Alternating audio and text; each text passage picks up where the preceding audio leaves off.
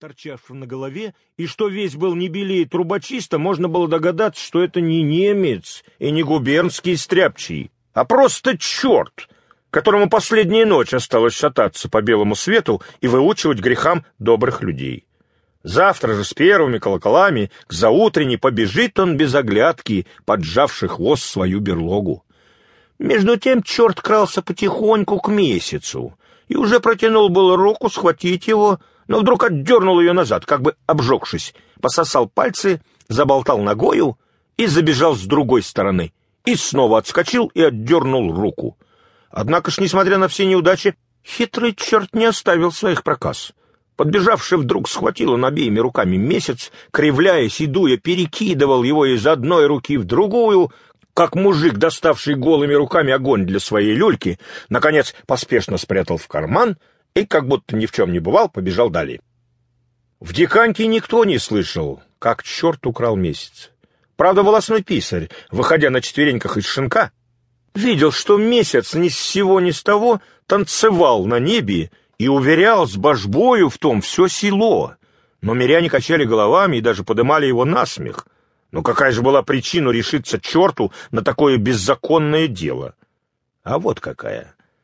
Он знал, что богатый казак Чуб приглашен дьяком на кутю, где будет голова, приехавший из архирейской певческой родич дьяка, в синем сюртуке, бравший самого низкого баса, казак Свербыгус и еще кое-что, где кроме кути будет варенуха, перегонная на шафран водка и много всякого съестного.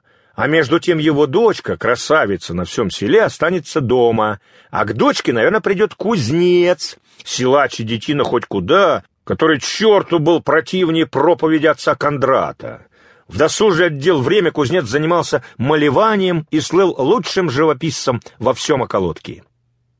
Сам еще тогда здравствующий сотник Колко вызывал его нарочно в Полтаву выкрасить дощатый забор около его дома. Все миски, из которых диканьские казаки хлебали борщ, были размалеваны кузнецом. Кузнец был богобоязливый человек и писал часто образа святых, и теперь еще можно найти в церкви его евангелиста Луку. Но торжеством его искусства была одна картина, намалеванная на церковной стене в правом притворе, в которой изобразил он святого Петра в день страшного суда с ключами в руках, изгонявшего из ада злого духа. Испуганный черт метался во все стороны, предчувствуя свою погибель, а заключенные прежде грешники били и гоняли его кнутами, пеленами и всем, чем не попало. В то время, когда живописец трудился над этой картиной и писал ее на большой деревянной доске, черт всеми силами старался мешать ему толкал невидимо под руку, подымал из горнила в кузнице залу и обсыпал ею картину. Но, несмотря на все, работа была кончена, доска внесена в церковь и вделана в стену притвора. И с той поры черт поклялся мстить кузнецу. Одна только ночь оставалась ему шататься на белом свете, но и в эту ночь он выискивал чем-нибудь выместить на кузнеце свою злобу и для этого решился украсть месяц в той надежде, что старый чуб ленив и не легок на подъем. К деку же от избы не так близко. Дорога шла поза селом, мимо мельниц, мимо кладбища, огибала враг.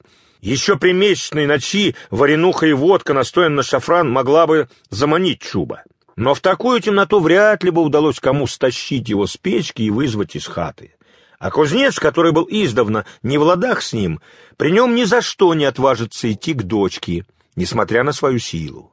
Таким-то образом, как только черт спрятал в карман свой месяц, вдруг по всему миру сделалось так темно, что не всякий бы нашел дорогу к шинку, не только к дьяку.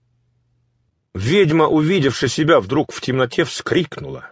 Тут черт, подъехавший мелким бесом, подхватил ее под руку и пустился нашептывать на ухо то самое, что обыкновенно нашептывают всему женскому роду.